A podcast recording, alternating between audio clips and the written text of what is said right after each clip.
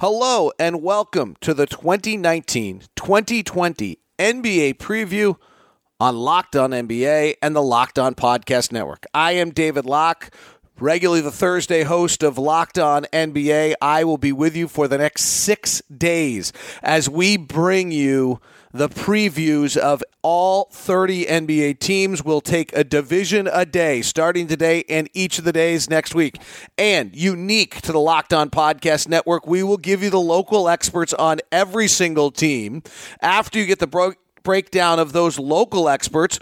We will then check in with our new national show, Rejecting the Screen. Noah Coslov of SiriusXM NBA Radio and Adam Stanco will give you tomorrow's headlines in every team. And then the number one fantasy expert in the NBA, Josh Lloyd of Locked On Fantasy Basketball, the number one most listened to fantasy basketball show that's out there, Locked On Fantasy Basketball. And Josh will give you a breakdown of each team's fantasy. So that's the plan.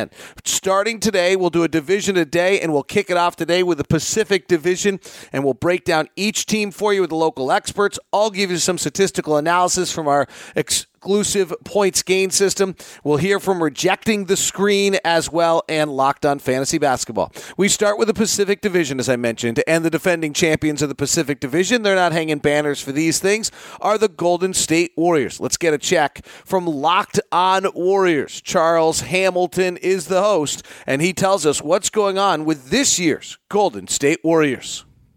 Hello, everybody. I am Charles T. Hamilton, the host of Locked On Warriors. And I would say the biggest storylines going into this season have to do with their biggest players. The Warriors' biggest players, Steph Curry and Draymond Green. Are they going to be able to get back to MVP level for Steph, Defensive Player of the Year level for Draymond? We already know that the Warriors are going to be without Klay Thompson for at least until the All Star break. Are Draymond and Steph physically able to get back to those levels? Do they want to expend that much energy to get to, you know, MVP level and defensive player of the year level that they have been at before? For this team to succeed and potentially make the playoffs, they're going to have to. The best case scenario for this team is kind of what I mentioned, but as far as what that actually is, is making the playoffs, but also being outside of the top 10 teams, top 10 records, because their first round pick is top 20 protected. So let's say they're the eighth seed in the West and they fall at pick 18 or 19 uh, in the draft. That would be the best case scenario for them because they get to keep their draft pick and they make the playoffs. But in order to do that, like I mentioned, it's going to be Steph Curry having MVP level season, Draymond Green, defensive player of the year type season, uh, D'Angelo Russell being a, a true all star level player, and then of course some of these these role players, some of these guys who haven't even proven themselves to be NBA role players yet have to step up and, and get to at least that level. So there's a lot of things that need to happen for this team to reach its best case scenario. And that best case scenario for the first time in five years doesn't mean a championship.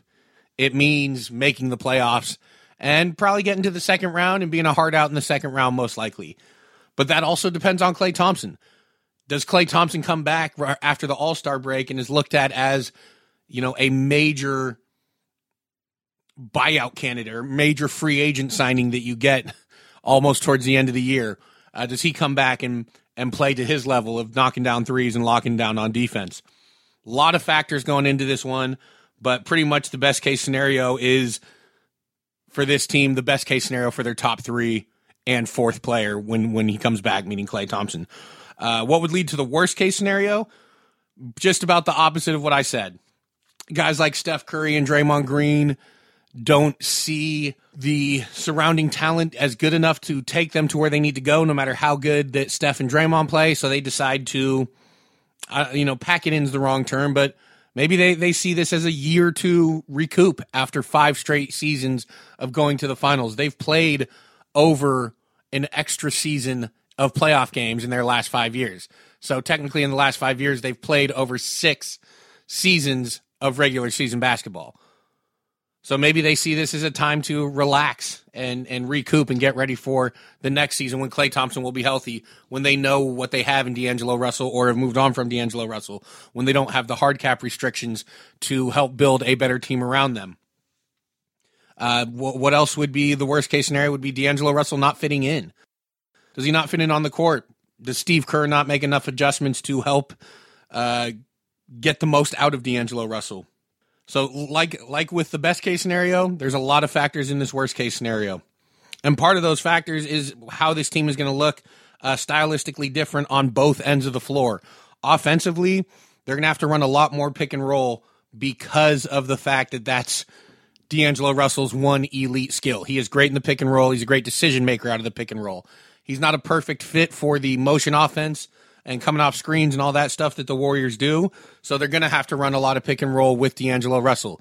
I believe there's a stat out there that D'Angelo Russell ran more pick and roll by himself uh, for the Nets last year than the entire Warriors team did. So Steve Kerr's going to have to adjust.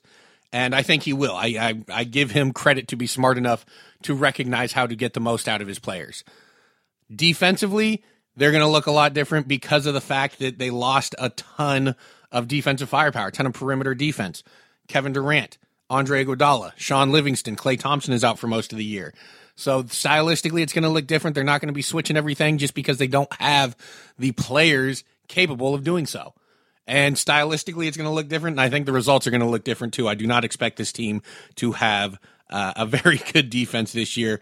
If they do, uh, Draymond Green, it would be his his greatest accomplishment of his career if he can take this team to a, a top 10 defense.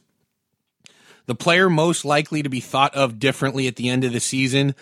This is a tough one, but I'm going to go with Jacob Evans, uh, backup point guard, shooting guard, small forward, backup everything basically. They're trying him at the point guard uh, this year, but the reason why I say he'll be thought of differently is because He's a second year player who didn't get any time last year, looked lost, but I do believe that he's going to be a solid contributor to this team coming off the bench.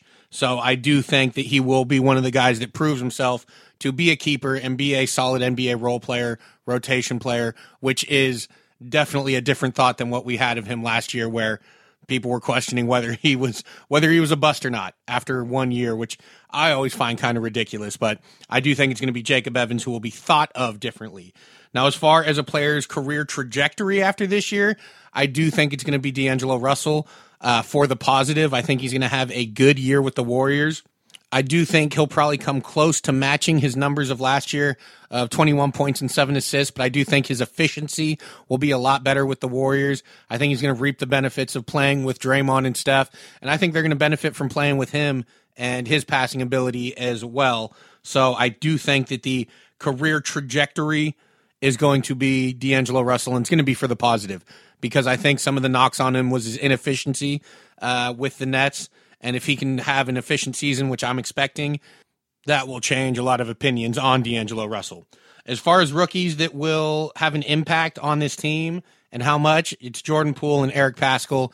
And how much I think they're going to be in the rotation for 82 games.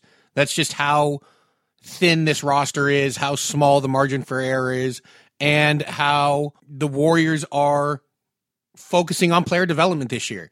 They're going to play guys, they're going to play through a Jordan Poole 2 for 14 game where after a game like that you'd usually see the guy on the bench next game. We're going to see him playing again. Uh, Eric Paschall, well rounded, he'll be a solid player. Uh, not as flashy as Jordan Poole. Jordan Poole is is more of your classic six man gunner off the bench. Eric Paschall, solid in a lot of aspects of uh, of the game. Good at a lot of stuff, great at nothing yet.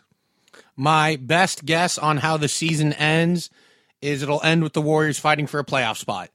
They play the Sacramento Kings in game 82 of the season. It'd be a pretty cool scenario if it was for the eighth seed, but I think the season ends with a fight for a playoff spot. As far as my two predictions for this season go, one, I think Steph is going to have an incredible year. I think maybe the second best year of his career, where I think 2016, where he won unanimous MVP, might just be an anomaly. I don't think we'll ever see a season like that again. But if he can have something in between the first MVP season and the second MVP season, I think it'll be him reminding everyone just how great he is. Uh, even though there are a lot of people that didn't forget, some did. And uh, it'll just be a reminder to everyone out there. And then this might contradict the first prediction, but I, I think the Warriors missed the playoffs this year. I think with how deep the West is, the Warriors could end up winning 47 games and miss the playoffs. We weren't supposed to talk about injuries, but because you can't predict injuries.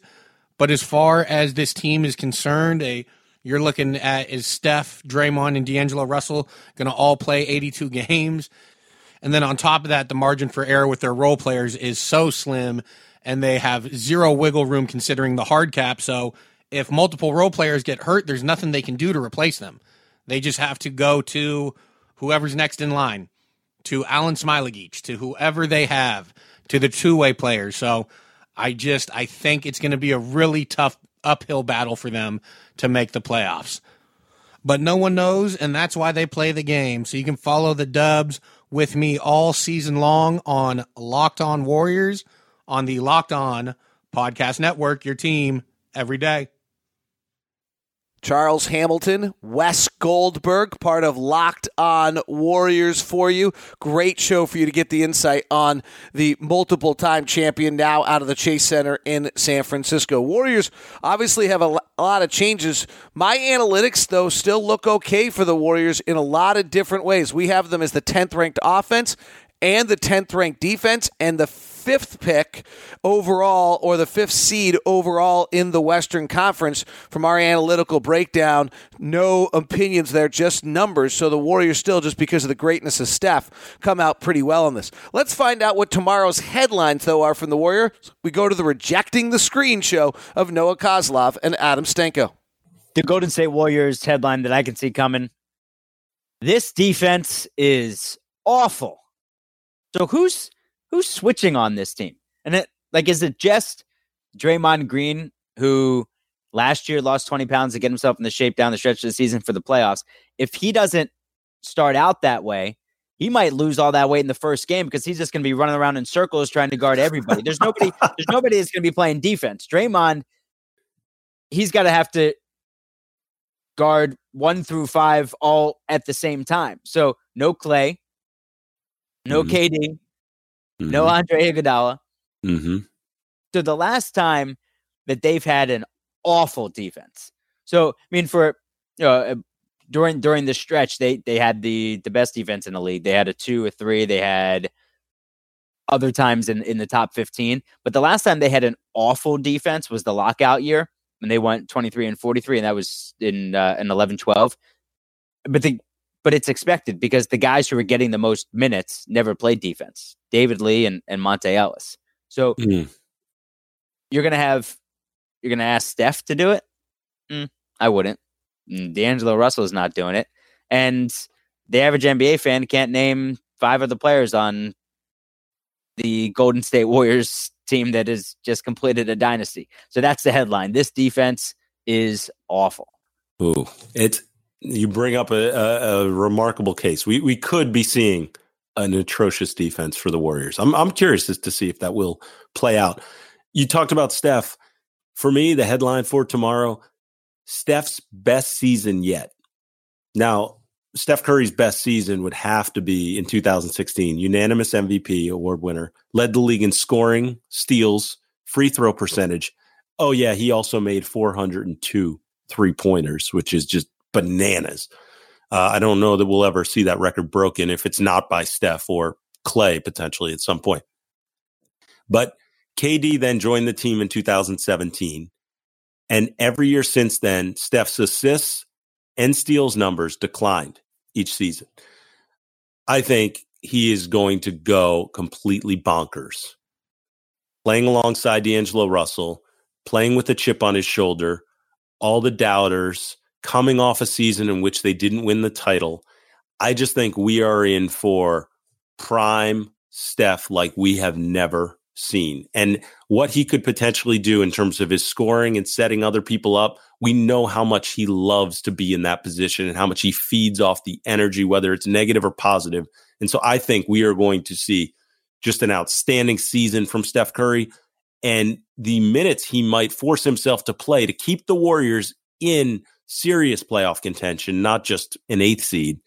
uh, could really put him at a point where maybe another unanimous MVP.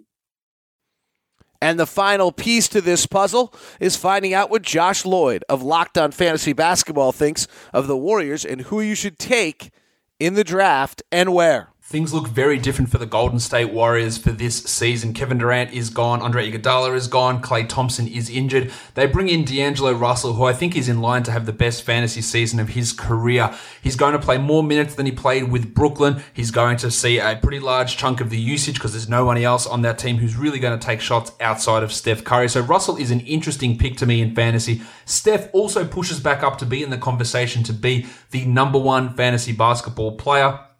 His usage is going to rise. They're going to have to rely upon him if they're going to want to make any sort of noise in the playoffs. His scoring should go up, as should Draymond Green's, who uh, saw a really, really low usage. That should bump back up, not to huge levels, but should see an improvement across the board. The other sleeper I like for the Warriors, Kevon Looney.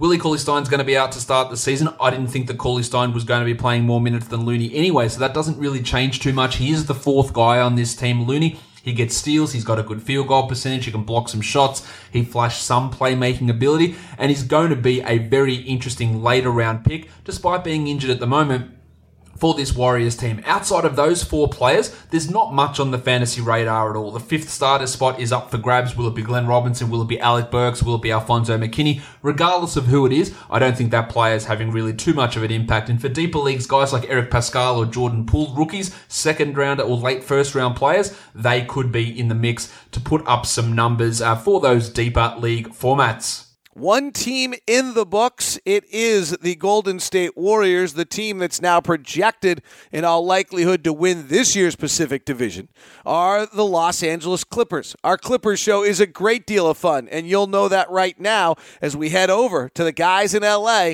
and Locked on Clippers to get a breakdown of the biggest movers and shakers of the offseason. What's going on, Locked on NBA? It is me, Positive Chuck Mockler. And I'm William, the Opinion Updike. And we're here to talk about the Clippers season preview for you. We got a lot. We do. If you like what you hear, make sure to check us out on Locked on, Locked on Clippers. Oh, yeah. So, we, I mean, there's a couple big storylines to talk about. I think we can kind of lump Kawhi and Paul George into their own storyline. Mm-hmm. Something about that. What I mean, what needs to happen for us to have the best case scenario for the season, which truly is winning a championship, given what the roster looks like now and the expectations? Yeah. Um, it, it's going to be interesting to see how each of these guys are able to elevate their game from what for both of them is probably you know one of the best seasons of their careers. In terms of roster, I think we can both agree it's probably the best roster each of these guys has been on. Yeah, and I think in the other one, each has the best the best teammate that they've ever had. I yeah okay, I'll agree with that. Uh, what is? Let's get this one out of the way really quick. Worst case scenario, and we're not saying the I word because we can't. Yeah, but what I mean for me, worst case scenario is there seems to be some concern over our center depth, which I can kind of understand. Zubac and Trez to the outside eye doesn't seem the most domineering presence. Yeah, especially no, given fair. especially given the team across the hall. My counterpoint would be uh, what what finals, conference finals, finals are centers the devastating force right now that's winning you a chip. The team across the hall seems to think that no one can guard their big guy. So I mean, doesn't even play the five. that is true. Um, I think that's the situation. And then another common one that we see is the distribution. Is mm-hmm. it maybe the point guard situation is so muddled that this team just can't manage to figure out who gets the ball. I personally don't think that's going to be a big deal at all. Yeah, I mean, well, there's two ways to look at it. You have two guys in in Kawhi and Paul George who, in pick and roll situations, are excellent ball handlers. Kawhi, you know, more of a pass out of a double team or something guy than mm-hmm. uh, like a, a floor general or an assist man. So on one hand, you know, these guys could kind of make up for the lack of I mean like la- yeah we can say lack of playmaking yeah uh, definitely the, at, fair. at the guard position. Or on the flip side in our nightmare scenario um, everybody is trying too hard to handle the ball that nobody is really sure how to make everything coalesce together. Yeah we see a lot of Montrezl handles yeah. in this scenario for you. How's this team going to be different on either side of the ball this year? Well, defensively, it's just going to be a completely different team. Oh, it's going to be ratcheted up. Um, if you've watched any of the preseason for the Clippers, you know maybe you have. Uh, the transition defense has been awful. It was a it was a pretty sore point through most of the season last year, Yes. as well as um, I mean, obviously in our in our singular playoff series. So I think that that is going to be vastly improved. Mm-hmm. Um, and I think I think on the other side of the floor. I'm guessing that things are going to be a little bit more methodical. yeah, I think Kawhi and Paul George bring almost a steamroller type game to both sides of the ball, where we're just we're not stopping. It's going to be a kind of a slow and steady. Just, Gotcha. Just Not- take your will out of the game completely on both ends. Yeah, you're not saying like a rip roaring kind of steamroller. No, it's it's, gonna- more of a slow push. Yes, like you, steady push. Yeah, the other team's gonna get their their shoelace caught, and before they know it, it's just over. You know what I mean? that kind of, that kind of scenario. Um, who's gonna be thought differently at the end of the season? I think it, I think it's Kawhi. For me, it's Kawhi and Paul George because this hinges legacy wise. This is kind of a big deal, especially for Kawhi, given last year. I think it's I think uh, it's actually going to be singularly Paul George. Damn. Um, Kawhi's been elevated in the conversation of uh, you know the, the best players right now, ta- like arguably the number one. Absolutely. Uh, and this is going to be the largest profile team that Paul George has been on. Mm-hmm. Um, I mean, OKC, great fan base, but it ain't LA basketball. Hey. And I think that there's going to be huge expectations on him to how he can contribute uh, to a squad this winning. Which rookies do we think are going to have a good year? Terrence Mann. Okay, yeah. If you're not familiar with Terrence Mann, Jerry West loves him. Yep. The fan base loves him. Yep. Go watch some of his highlights. He's a raw point guard. He's going to be making his mark this year. Might see some backup minutes. A lot of, I mean, great frame. Uh, Six seven and seemingly getting bigger every day. Yeah, uh, very comfortable, getting physical, driving in the lane. Uh, likes to likes to pass. Yeah. So, how's this season ending? What do we think's going to happen? Uh, I mean, for me, it's Western's Conference Finals or bust. I man, I, I feel the same way. I think we, we have to get a top four seed. We got to go to the Western Conference Finals, and if we don't do it this year, the nineteen twenty season has even more pressure on it than this year. Absolutely. Oh man! Well, thank you for hanging out with us for this brief stint, catching you up on the Clippers' upcoming season. It's going to be a doozy. It's going to be a doozy. You can find us Monday through Friday, and then if something crazy happens on the weekends as well, at Locked On Clips. One more time, I am positive Chuck Mockler. And I'm William, the opinion updike. The Locked On Podcast Network analytics of points gained agrees on the Clippers, has them as the second ranked offensive team in the NBA this year. The defensive ranking we got from Kevin Pelton from ESPN has him just 18th. That seems unlikely. That bumped that up a little bit in everyone's expectations. You have the number one seed in the Western Conference this year. A big jump from where they were a year ago. What are tomorrow's headlines of the Los Angeles Clippers? Let's find out from Noah Coslov, Adam Stanco of Rejecting the Screen. Here's my headline that's coming for the Clippers. Not enough people are talking about Landry Shamet.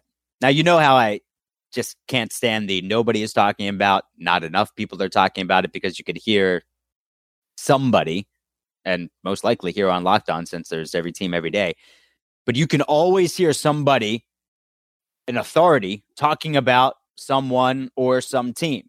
But Landry Shamet was part of the Tobias Harris deal when Tobias Harris went to Philadelphia.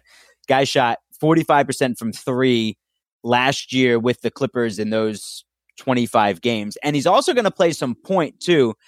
And I think that is going to be critical for the Clippers because they're going to need some sort of other playmaking at the, or at least stability at the point guard position, not having Shai Gilgeous-Alexander there anymore. But Landry Shamet will be the guy that we'll hear. Not enough people are talking about Landry Shamet, and all he's doing out there is knocking down threes.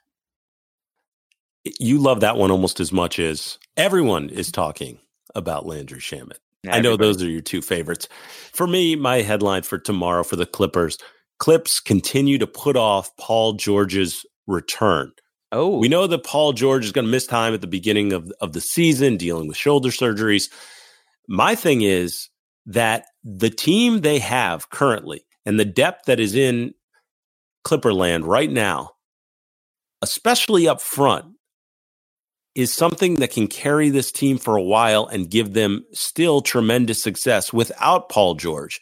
And thus, there's no need to rush him back. And so I think forget about what the severity of this injury is. And I don't mean to alarm people. I'm more referring to the idea that if you have a player that is that vital to you, especially come playoff time, if you have a chance to rest him longer than normal and make sure he is fully recovered, not 90%, not 95, but as close to 100% as possible, you're going to do that. And I think that's critical because Zubac, Montrezl Harrell, Mo Harkless, who started in Portland for their playoff team, and Mfiondu Kabengele, the Florida State rookie, I think provides them with a lot of depth in their front court, a lot of toughness, rebounding, defensive abilities. So I think those guys are going to be able to carry the weight. And I think that the Clippers, even without Paul George, are going to have tremendous success early in the season, and that will put off his injury long term.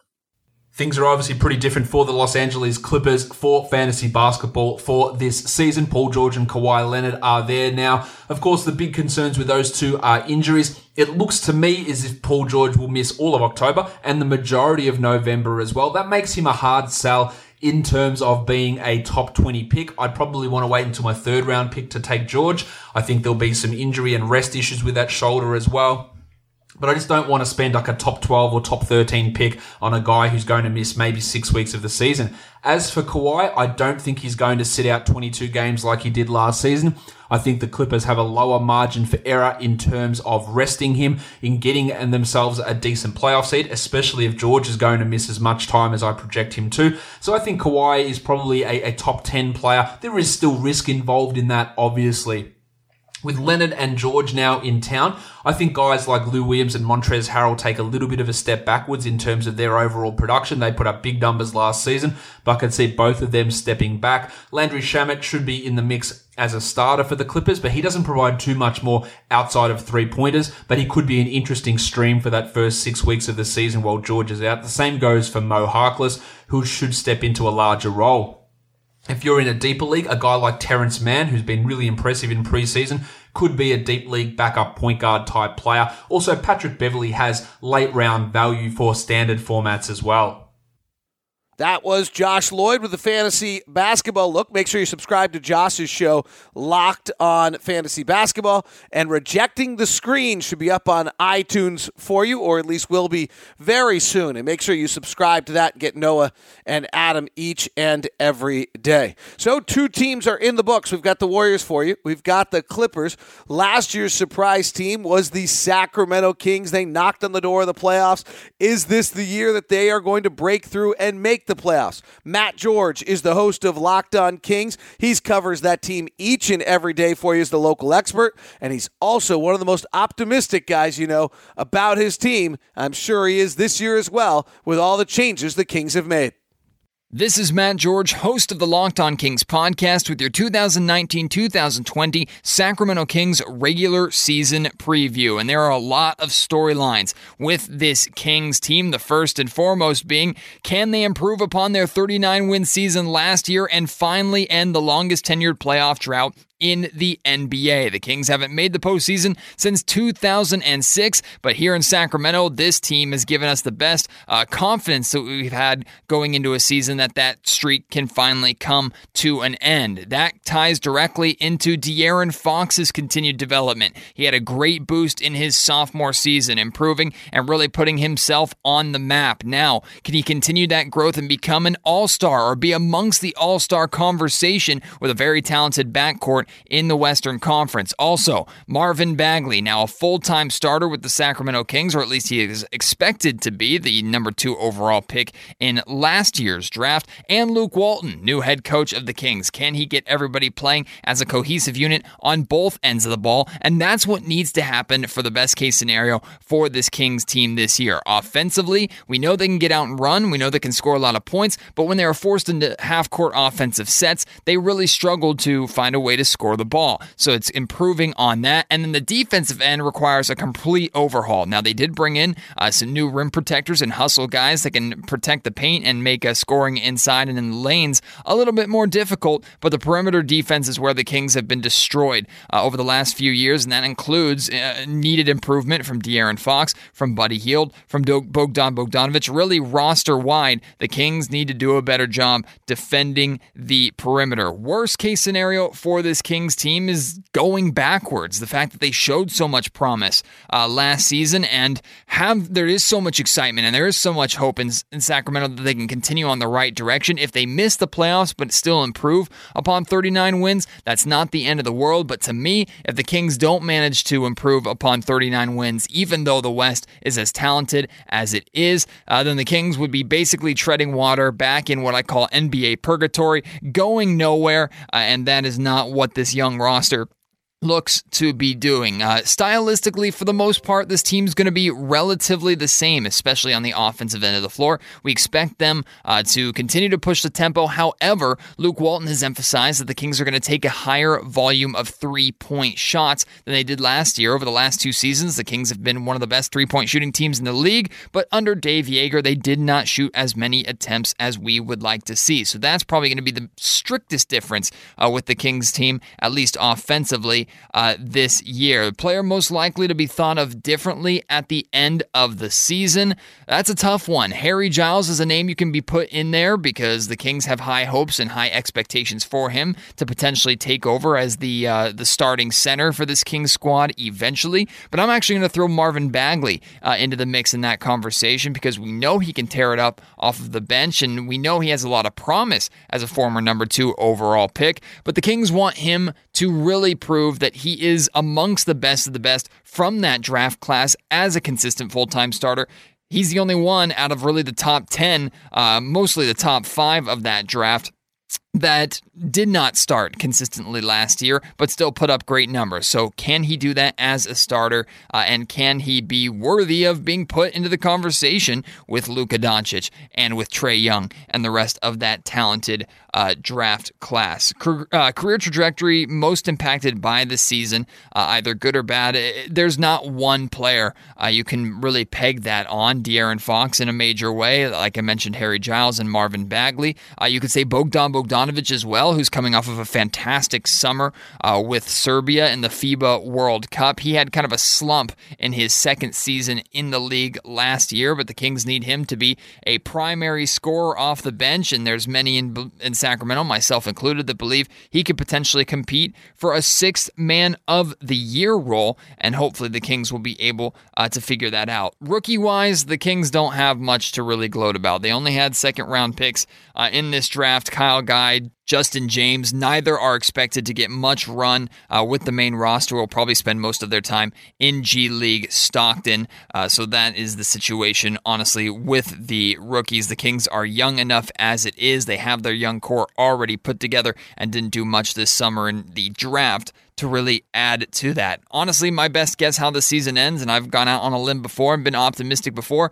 I think the Kings do make the playoffs. It's going to require a pretty significant improvement over last year, but this team is in the right place and has the right mind, uh, mindset to do that. I'm predicting around 45 wins, and hopefully that's enough for the Kings to sneak into the eighth seed, maybe compete for the seventh seed. But I have a feeling we're going to have a pretty fun and crazy race uh, for those final few seeds in the Western Conference come the end of this year. The good feeling in Sacramento and the good news is with this Kings team is they know that they can compete with any team on any given night. Now there are going to be their their fair share of blowouts and struggles at times that happens every season for every team, uh, but the Kings do not fear anybody and they believe they deserve to be in the conversation. They expressed as much uh, at media day and in their multiple preseason uh, press conferences uh, and workouts. Final predictions Kings will make the playoffs this year. They will win 45 games. De'Aaron Fox will be amongst the all star conversation, even if he results in being an all star snub. He'll have the kind of season uh, to at least put him in the conversation, and we'll be looking at Bogdan Bogdanovic as a sixth man of the year candidate. It should be a fun season for the Sacramento Kings. Let's hope they can end that playoff drought. Let the Wild West begin. Can't wait to get it started. The Locked On Podcast Network analytics of points gained are not quite as excited for the Kings. We project them as the 16th ranked offensive team in the NBA this year, 10th in the Western Conference, 22nd ranked defense, and that leaves them 12th in the Western Conference, which would certainly be a disappointment after all the moves, the excitement. But when you think about what Matt talked about, the play of De'Aaron Fox, the steps of Marvin Bagley, you would think that tomorrow's headlines are going to be pretty good. Well, let's find out from the Rejecting the Screen team. Make sure you subscribe to that on iTunes. Rejecting the Screen. Here's Noah Coslov. Here's Adam Stanco with tomorrow's headlines. Let's get into the Kings here. I could see this headline coming. De'Aaron Fox is an all-star snub. All right. Well, one, let's relax with snub in the Western Conference. So here are the 13 guards Give that them could to be me. all that could be all stars. This is just now. We could have some surprises. And on the all star rosters, six can be guards. Luka, DeRozan, Jrue Holiday, Harden, Russ, Booker, Steph, Lou Will, Dame, CJ, Jamal Murray. Who else am I missing? Mike Conley, and then De'Aaron Fox. So Mike Conley, when Klay Thompson went down, I thought my my first thought, and not really sensitive, I guess, was oh Mike Conley can be an all star now. Never been an all star. Been the highest paid player in the league before. Never been an all star. But yeah, De'Aaron Fox is electric and exciting. But let's just pump the brakes because this Kings team has won last year went 39 and, and 43 and they've won 35 plus games just twice during this 13 year playoff drought. So there are some other guys that have accomplished more with their teams already. And given the crowded nature of this Western Conference backcourt that will be considered for all star spots, you're going to have to do something insanely special to stand out as a first timer.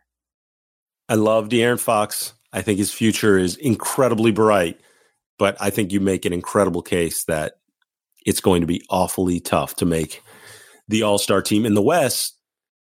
However, I think there might be a Kings All Star. I think my headline is my headline is Marvin Bagley is an All Star. Wait, wait, wait. But you don't you don't really believe it. You just think that this will be out there by some, or you actually think Marvin Bagley will be an all star. I'm making the prediction today that Marvin Bagley will be an All Star. You really do need more sleep. I probably do. You're probably right. But may, look, maybe it's me just being the optimist here. Uh, maybe I just want to impress the guys for the Locked On Kings network. But 15 games last year in which he played between 30 and 39 minutes, he averaged 21 and 11. We know the potential of Marvin Bagley between his athleticism, his size, his length. I've seen him now step out. He's shooting it some, and his confidence level and his understanding of how to play has grown as well. We always knew he could run the floor. We always knew he could finish. But some of the other things in terms of the basketball development are coming through. He is a young guy. I think Marvin Bagley's 20 years old right now. I think his birthday's in March, if I have that correct. Marvin Bagley, I think, could be. Now, look- no, maybe you convince me. Maybe I change it, maybe it's That's we see a headline somewhere. Do it. All right, you know what? I'm doing it. and just remember, only remember this if Marvin Bagley is indeed an all-star. The big change for the Sacramento Kings this season, apart from the change in head coach, is that Marvin Bagley will move into a larger role. He played only 25 minutes a game last season, but should be looking to 30 plus as the starting power forward. There are still concerns with his free throw shooting, uh, lack of assists and lack of defensive numbers, but a 20 and 10 season wouldn't be completely crazy for Bagley. And he's a nice mid-round player. I think we expect De'Aaron Fox to take a little bit of a step forward this season as well, while Buddy Hield should be consistently around that 20 point mark with high field goal percentage, a great volume on his three pointers. But what else he can provide, yeah, that could be a little bit limited. Harrison Barnes came over last season. He's going to be the starting small forward. He was in a pretty low usage role with this team compared to what he'd been as a member of the Dallas Mavericks. I don't really think he's much of a 12 team league player, nor do I think with Trevor Ariza is in anywhere near that boat as well. Although Ariza played a lot more minutes over in India than I thought he would. The fact that Ariza played that much does limit a little bit of the upside on someone like Bogdan Bogdanovic, who I think should be getting 30 minutes a night. He's probably going to be kept down in the 27 to 28 minute zone. That still makes him a late round player, but limits his overall upside with Barnes and Ariza there. The other guy they brought in, Dewayne Dedmon, to be the starting center, he can be strong in that 90 to 110 type range. A shot blocking, three point shooting, good free throw percentage center can be really valuable at the back end of your draft. And Bagley uh, and Dedmon should provide a pretty interesting front court uh, combo. Of course, that does limit Harry Giles and the newly acquired Richaun Holmes as well, who aren't going to be too much of a factor for this Kings team. The fantasy expert Josh Lloyd giving you the insight there. Locked on fantasy basketball with Josh Lloyd.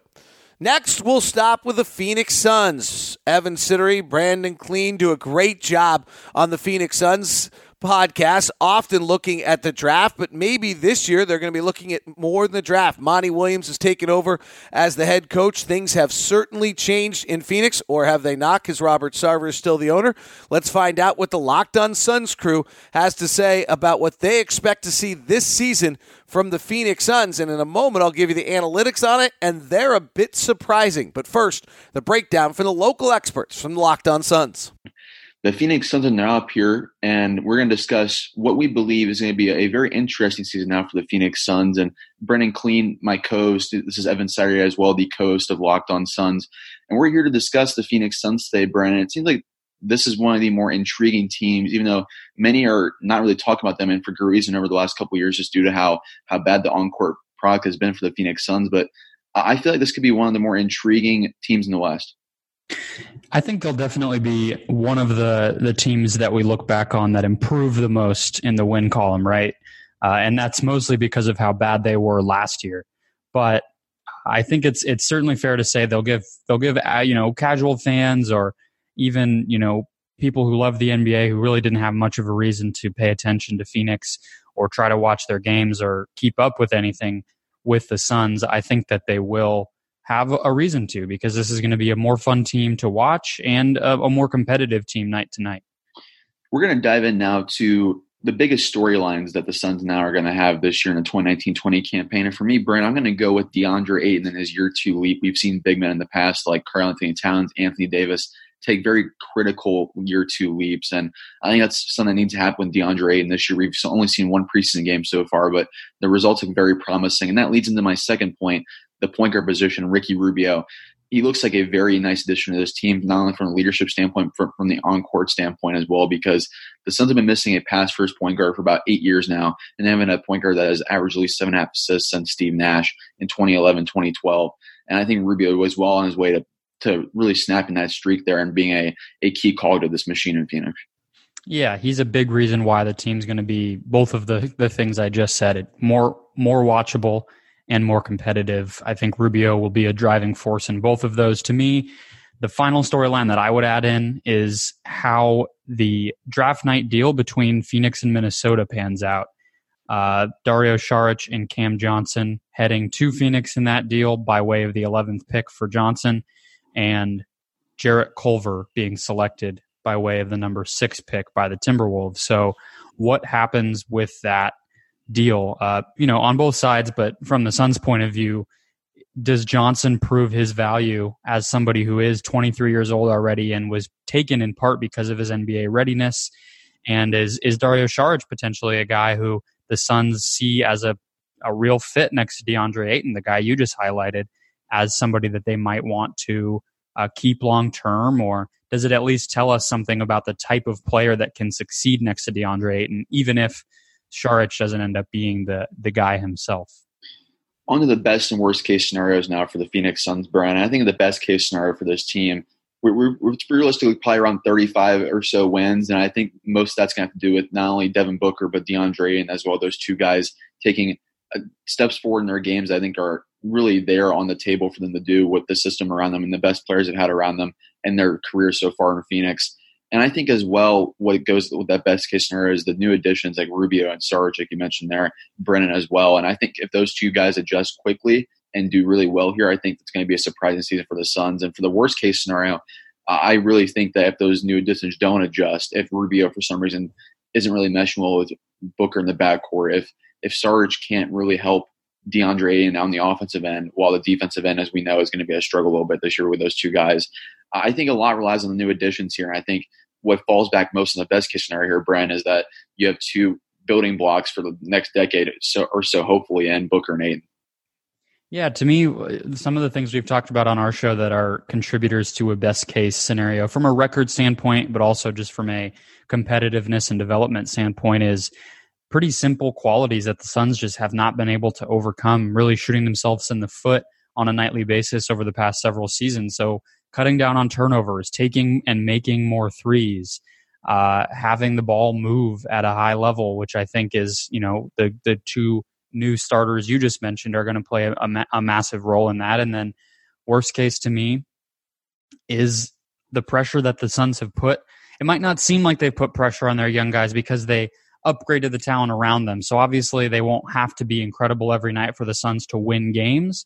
But I think it is fair to say that there's a, a decent amount of pressure on Devin Booker and DeAndre Ayton and some of the other young players here now to make that step because we always talk about how young players aren't insulated enough to make those steps forward. Uh, now this team is, and so we need to see something from DeAndre Ayton and Devin Booker. If we don't, if they still have a lot of holes in their game despite the talent around them upgrading, uh, that'll be pretty bad. And so we we will definitely be watching that going forward. I think as well, diving in now to our next point, we wanted to discuss here, what kind of style of player we're going to see from the Suns this year, Brand? Because once again, a new head coach in Phoenix, that should be no surprise to anyone that follows the NBA. That's four straight coaches now in four years for the Phoenix Suns. As Monty Williams, though, is a significant upgrade over what we've seen in the past with this franchise. So overall, I really believe that could be a possibility for this team. And having a guy like Monty Williams, who we've seen so far as a switching defense, and he, he's an attacking style offense and a fast paced thing fans are going to like to see. Yeah, those are my two as well. I think on offense, you're going to see them play faster. On defense, they're going to be a little bit more uh, versatile, try a little bit more uh, as far as switching and kind of changing matchups around. So, not too different because you don't want to get things too complicated with a young team, but some ways to get a little bit better, I think, hopefully. A couple players we want to talk about who are most likely to be thought of differently or guys whose career trajectory could be impacted. I mean, I mentioned the two young guys. Uh, to me, I think Devin Booker is the guy. I'm already preparing, honestly, with how much uh, backlash he's gotten over the past few seasons, if not longer. Uh, I think he's a guy who, if the Suns are in that low 30s win win total area, we'll be talking about him kind of the same way we talk about Jrue Holiday or Bradley Beal, and he'll he'll earn a lot more respect. And I get that he has to earn it, but it is funny that it all it takes is a few more wins to get that. I think he'll definitely earn it this year. I'm right there with you, Brent. I think Booker's a player who's going to have a lot of different opinions about him, as we've seen so far this offseason. I think they're going to be flipped around by this time next year as Booker looks to make himself a winning player in the eyes of many around the NBA, which I think he's going to do this year with a better roster around him. But for me, I, I think – most likely to be thought of different for me is Ricky Rubio. I know it might be a surprising answer, but I feel like we haven't seen the Minnesota version of Rubio. And that Minnesota version of Rubio, when he was a pass first point guard, really pushing the pace and a high pass, high high paced offense, and he had some good weapons around him as far as offense goes. I think that Rubio is going to revive that part of his career and have a really maybe his career best year in Phoenix. I'm really getting that that feeling so far, and having players like Booker and Ayton alongside him, as well as Kelly Oubre and Mikal Bridges in the wing, I think they have the chance to hide his weaknesses too on this team. And I think Rubio could be a player who's thought maybe more so of a lock uh, as far as the top 15 point guards in the NBA go. The other one that I want to mention here on as far as kind of the a guy we might really look back on this season being a a big turning point one way or the other is Kelly Oubre, who just signed a two year contract, a guy who really rejuvenated himself on the offensive and defensive ends last season in late season games with Phoenix that you could argue weren't incredibly uh, important. So, how he continues in the positive or negative direction will be huge, not only for his career, but whether the Suns want to start thinking about locking him up past those two seasons and if he's really a core part of this team or not. We mentioned the rookies already. Uh, I think Cam Johnson will play a decent amount for this team. They also took Ty Jerome 24th after a trade with the Celtics. We've seen Ty Jerome get a lot of buzz around camp, uh, around the team in camp and throughout the preseason, the first couple games here. So Uh, Ty Jerome, somebody who I think will be more a part of this team on the court than we expected, but those are really the only two guys here. And I think the Suns are trying to protect them as far as how much they have to produce. They will both be, I think, bench players, not really overextending more than they have to. Yeah, you hit the nail on the head there, Brandon, with the rookies. I think there it's going to be more of a if they prove themselves early on, as Monty Williams mentioned as well in his media day presser, they're not going to earn minutes. Or they're not going to gift minutes to these rookie players. It's going to have to be earned on this team with the new culture we're trying to set. So I think it's going to have to be fluctuating as far as how good we impact Cam Johnson, Ty Jerome make, not only on the basketball court in real games, but in practice too, to make up for that maybe some lack of rotation minutes early on the season. But let's dive into our predictions now, Brennan. What's your best get, guess for how this season's going to have for this team as far as record goes? Yeah, I mean, I don't, I, as far as like where this team ends up on the last day, like playoffs or not, it's clearly going to not be a playoff team. Let's not kid ourselves here. Uh, despite how much we believe that they can improve, I don't think anyone's imagining they'll jump from 19 wins to the playoffs. So I think, you know, where I've been, you mentioned it as a best case type of scenario, just going through the schedule, which is pretty uh, soft during the middle, starts out difficult and ends difficult, but is nice and home heavy during the middle of the year and uh, has some teams to beat up on. If they don't tank and stay relatively healthy, I, 35 wins is where I'm at. It's it's very high, but I'm sticking to it because you know you got to hold yourself accountable, right? Yeah, absolutely. And if we were going back to our, if you listen to, our show Locked On Suns, you we had a scheduled prediction show right when they came out, and I'm going to stick to it so far. 32 and 50 is my prediction. I think this team is going to have some struggles in some months. There's going to have some really good months though. It's going to be probably a lot of peaks and valleys for this team this year, but that's a, a lot better stretch than we've seen Brandon as far as it's been more of a train wreck than a, a mountain climb, so to say. And that has been fun to follow along with. But it, with the new culture in place with Monty Williams and James Jones, I think it's going to be a, a more consistent kind of team. I'm looking forward to seeing that this year. But what are two final predictions for the season that you wanted to hit on, Brandon? It's tough. I I don't necessarily have any hot takes about this year. Um, I, will say it. I, I did this on a show we did, so I'll throw it out here. I'll say Devin Booker averages thirty points a game. I think it's unlikely, but it's a, it's the closest to a decently likely take that I have about this team. Uh, and I, I'll say that they finish in the top around league average, around the top fifteen offensively.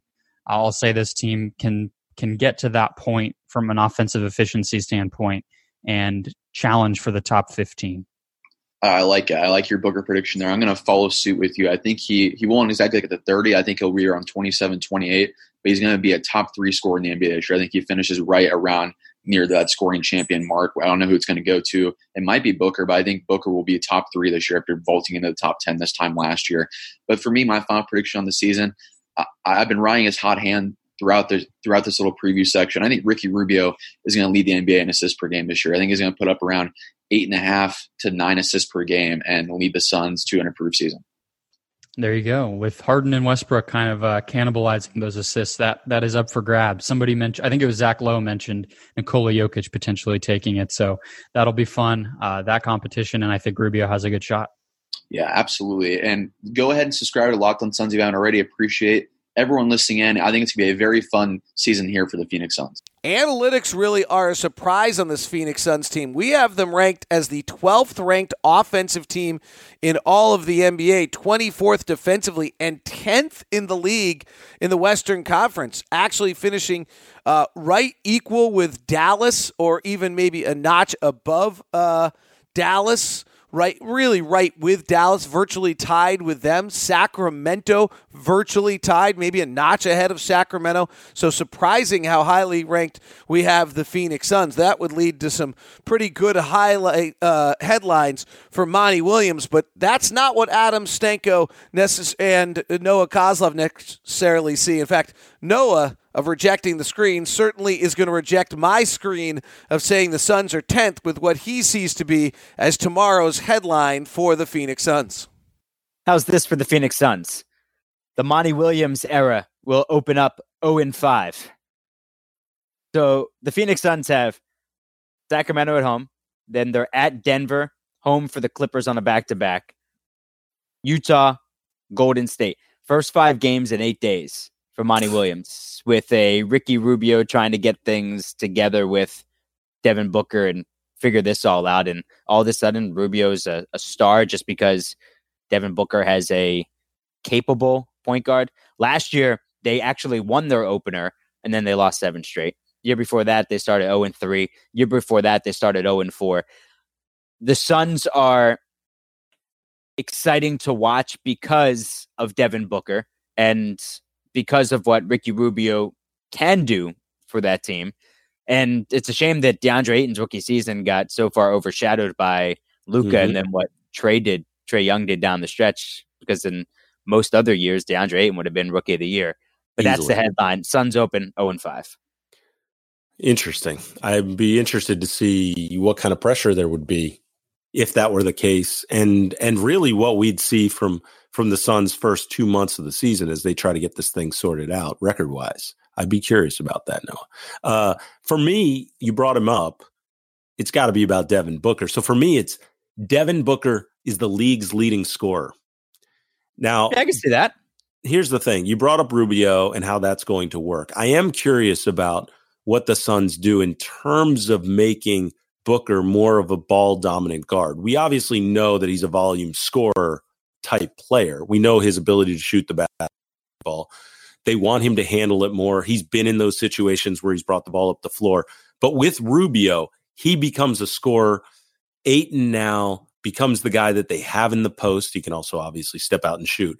But last 14 games for Booker last year of the season, 33.6 points a game. He was seventh, tied for seventh in the league in scoring. But James Harden added Russ to his team, obviously. Paul George was number two, the injury for Paul George. Giannis, we'll, we'll be curious to see what happens with him. Embiid was fourth. LeBron was fifth. He's now 34. Steph was sixth. He's now sharing the backcourt with D'Angelo Russell. And then who knows when Klay returns. And then Kawhi Leonard, who's on a new team, tied with Booker at seven. I don't think it's unreasonable to think that Devin Booker could lead the NBA in scoring. The Phoenix Suns definitely improved their team this season, and especially from a fantasy basketball point of view. Devin Booker, I think, takes a step forward this year. His assists probably fall with Ricky Rubio joining the team, but that should help improve his efficiency and his overall scoring numbers. I think Booker's going to put up you know, 27, 28 points a night and be a mid to early second round pick this season. I think DeAndre Ayton sneaks in, sneaks into the back of the second round as well. He only played 30 minutes a night last season. That should rise. He might take some more threes. I expect improvements in some of his defensive numbers as well under Monty Williams. So I think that Ayton He's a strong back end second round player. Rubio, uh, I think we're going to see more Minnesota Rubio versus the Utah Rubio. Utah's system really limited Rubio's effectiveness in terms of generating assists. I think they'll bounce back up. He provides steals. He's a pretty strong rebounder as a guard, and nobody's really going to be coming in to take his minutes. So I think that Rick, Rick Rubio is going to put up some strong yeah, value in that 55 to 75 type range in your fantasy drafts.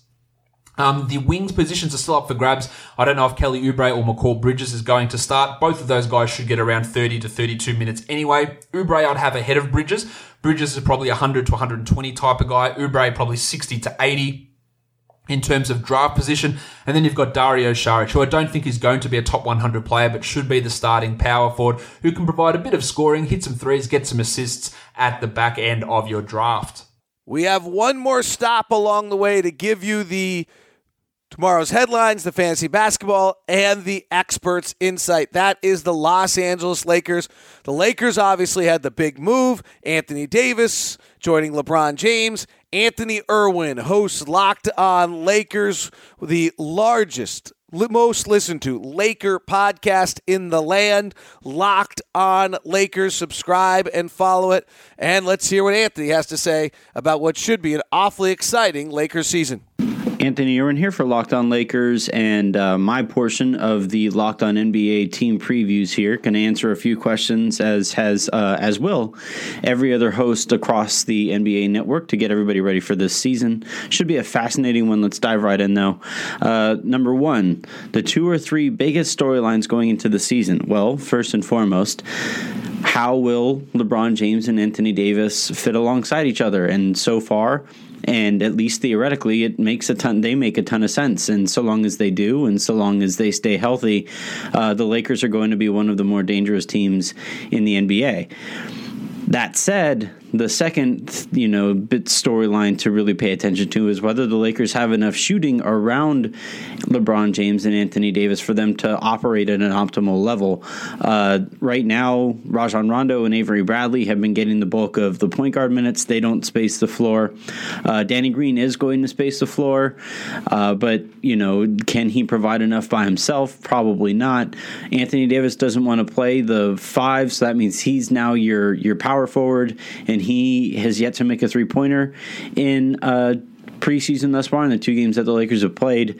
And, you know, obviously JaVale McGee and Dwight Howard aren't exactly going to set the world on fire from from behind the line. So can the Lakers find enough shooting? Can Kyle Kuzma step into that role as a small forward in those lineups when James slides down to the four and Davis slides down to the five?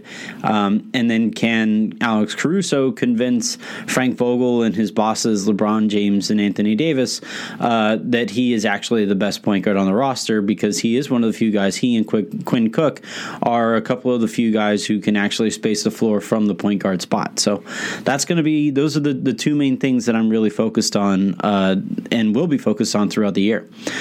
Number two, what needs to happen uh, for the best case scenario? Don't stay stay healthy. Well, I mean, I guess I I understand why we're not allowed to, because this is what every team needs to do is stay healthy. But if LeBron James and Anthony Davis suffer any kind of injury and they miss a chunk of the season it's really hard to see this Lakers team doing anything. Um, I talked about the spacing; that's going to be really important. And if the the other thing to, to really keep in mind is the Lakers' defense. Uh, Avery Bradley loves the try hard defense. He's a great eye test player. Everybody loves watching him pick up full court, but I think right now he's on track to to rack up about 7,000 fouls over the course of, of the NBA season and the the Lakers can't have that. They need him to play a little bit more contained and not try to ball hawk as much as he does. Uh, the other thing that needs to happen is the Frank Vogel and his coaching staff need to be able to stand up to the locker room politics because you know you have the clutch dynamic. Is KCP going to get an outsized uh, role this season just because of his clutch ties? Is Rajon Rondo going to continue to get major minutes at point guard, despite being arguably the worst point guard on the uh, on the Lakers roster. Um, can Vogel convince LeBron that okay, fine, if if Rondo has to play, it can never be alongside you. Like those things, those things are really going to be important over the course of the season. Number three, what would uh, lead to the worst case scenario? Don't say injuries. Again, uh, we already went over that, but the the opposite of what I just said. The politics wind up dominating uh, the the coach and player dynamic, and Frank Vogel isn't allowed to fully do his job. Or even worse, Jason Kidd accomplishes the coup that everybody seems to know is is coming. He's already developed a nickname out here in LA. He's Kittlefinger for those of you who are Game of Thrones fans. Uh, everybody sees it coming, so it's just a matter of whether the Lakers can withstand that, or Frank Vogel can help the Lakers succeed at a level where Kidd doesn't have the opportunity to do that. Um, other things, if if you know if the Lakers don't develop enough shooting, we saw this last year. There was an actual curse. Every player who shot for the Lakers last year, other than Rajon Rondo, but all of his three pointers were wide open. So like shooting thirty six percent on wide open three pointers isn't exactly anything to write home about. But just about everybody who played for the Lakers last year, who was expected to hit three pointers, didn't. And if that happens again this year, and and that curse of Lakers three point shooting continues the defense isn't going to be good enough to withstand that. This isn't the situation where, like in, in Philadelphia, that that defense is going to be so insanely good that they'll be able to get away with Ben Simmons making a handful of three pointers or only attempting a handful of three pointers alongside Al Horford and Joel Embiid. They'll be able to withstand that, uh, but the Lakers won't be able to. They play in a tougher conference, and and that type of identity doesn't usually work out here in the West. Uh, number. Four? Yeah, four. Will this team be stylistically dif- different on either the offensive or defensive uh, the court, and how? Well, I've actually written about this a few times. I've talked about this a few times the Lakers, for the first time in my life, uh, are going to have a physical punch you in the mouth identity. They want to play big. They have started every preseason game thus far, and probably will continue to start every preseason game thus far with either JaVale McGee or Dwight Howard alongside LeBron and Anthony Davis. That means you have just incredibly physical players at each of those three spots, uh, at least to start the game and at least to start the second half, probably. And then even when they slide down, even when teams try to go small, Davis is going to just rip apart small centers uh, throughout the year. LeBron James is going to rip apart small power forwards throughout the year. Uh, th- that to me, on both sides of the court, defensively and offensively, the, the the physical style of play, the physical identity, usually people associate the Lakers with glitz and glam. This is different. This is a very different. It's almost an Eastern Conference team. Uh, shouts to Jim Boylan, who thinks that, that the Lakers are incapable of being physical. Uh, that's that's definitely not going to be the case this year. Uh, number okay, so there are multiple number fours. Player most likely to be thought of differently at the end of the season. I think it the the the safest answer to take here is Dwight Howard. If he just buys in and stays quiet and fulfills the role that the Lakers need him to fulfill, he can hopefully, you know, he's not going to he's not going to completely have a 180 in terms of the way that he's regarded throughout the league. That's definitely not going to happen. But can he slow the slide into oblivion that he has been on really the last 7 or so years? I think that's something that can that can really happen. And the other one is is Anthony Davis. I think he's, I in my opinion, uh, he took a bunch of criticism, some fair, some not, uh, for the way he handled New Orleans, not just as he was attempting to get out of there, but really since he got there and and given the way they kind of bungled the first seven years of six seven years of his career, uh, people kind of think of him as this worldly otherworldly talent, but not one that makes teams better. And I think we're going to see a change in that this year. I. I would be interested to see the MVP odds for, for Anthony Davis and and maybe have some entertainment stuff on that. Uh, let's go with number five players whose career tra- trajectory is most impacted this season in either a good or a bad way. I think Alex Caruso is is falls into this category on the good side of things. He uh, he right now is just kind of seen as this cult hero. He obviously was, I believe, undrafted. Spent basically his entire career either in the G League or behind G League uh, players, and Tyler Ennis or Rajon Rondo. And I think this year might finally be that time when when people start realizing, oh no, he's he's not just an internet meme. He's a legitimate NBA player, and and he takes that step forward. Uh, rookies who will have an impact and how much? Nobody. Nobody. No rookie is going to have an impact on this team. It's a veteran team. It's a LeBron James team. He's not here to wait around for Talen Horton Tucker to to come in and save the day. If Talen Horton Tucker plays a bunch, something went terribly wrong. Uh, number seven, your best guess on how the season ends. I think they get into the playoffs, win a first round matchup, maybe win a second round matchup, and and maybe give somebody a ride for a run for their money in the in the Western Conference Finals. I think there are too many questions facing the Lakers to consider them, you know, title favorites, but they're certainly title contenders.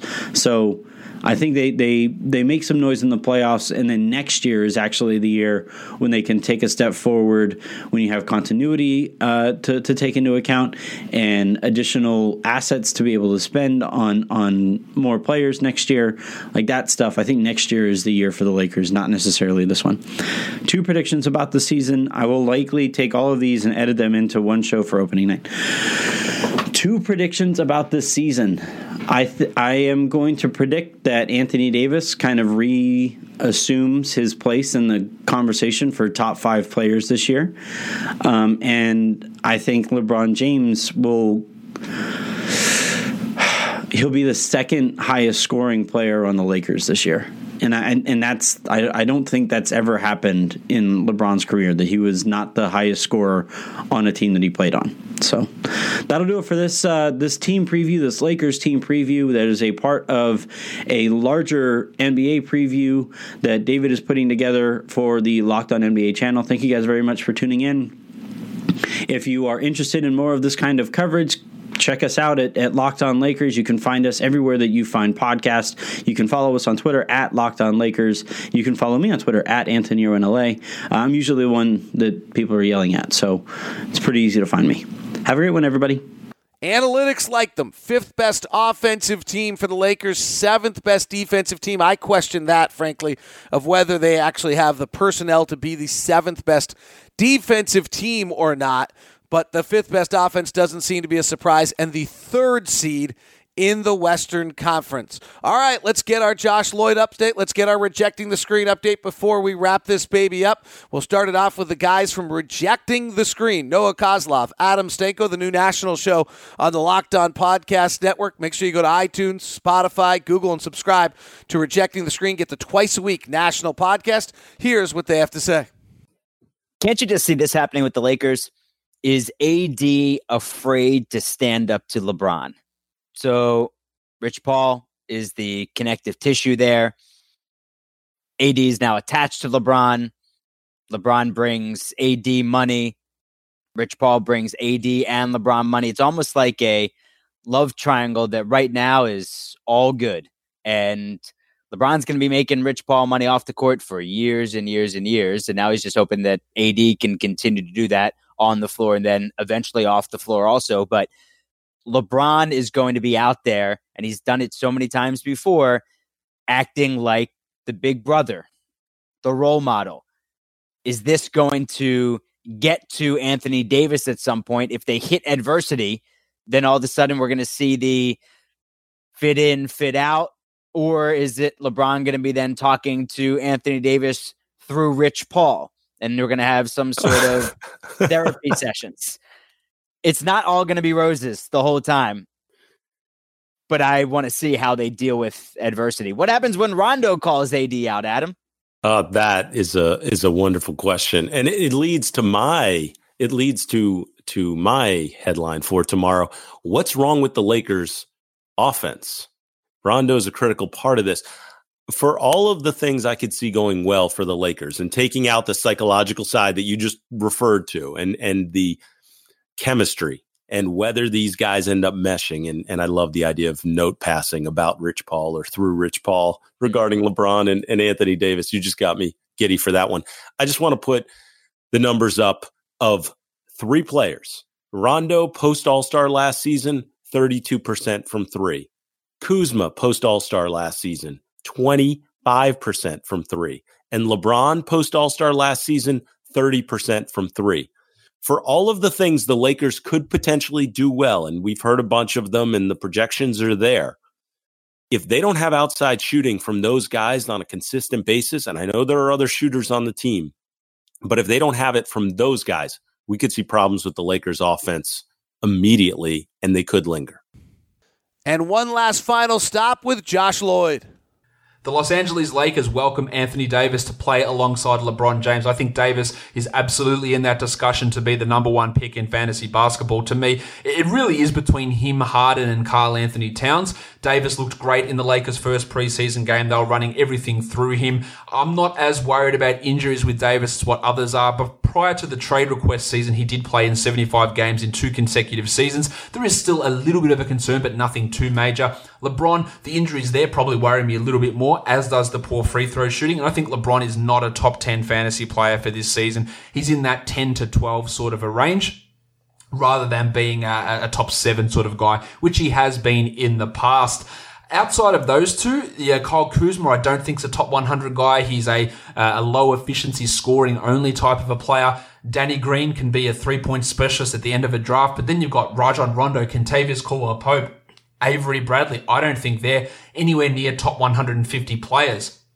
I do believe that JaVale McGee at the end of your draft should be someone to look at, but he's also in a situation where he probably splits minutes with Dwight Howard, limiting the ceiling of both of those guys and making them just late round players at best. That is the Pacific Division. Fridays in the books. They're there for you all weekend or sometime this weekend. We'll keep going. Monday, Tuesday, Wednesday, Thursday, Friday. We'll walk through the entire NBA preview, all 30 teams from the Locked On Podcast Network here on Locked On NBA. Thanks so much for listening and subscribing to the program. Five star reviews are greatly appreciated. Please tell friends about this great preview. Nobody else can do what we're doing here on the Locked On Podcast Network, giving you the local experts on the biggest story, plus the national touch of rejecting the screen and the fantasy expert, the number one fantasy show out there, Locked On Fantasy Basketball with Josh Lloyd. Thanks very much. This has been the Pacific Division preview on Locked On NBA, part of the Locked On Podcast Network.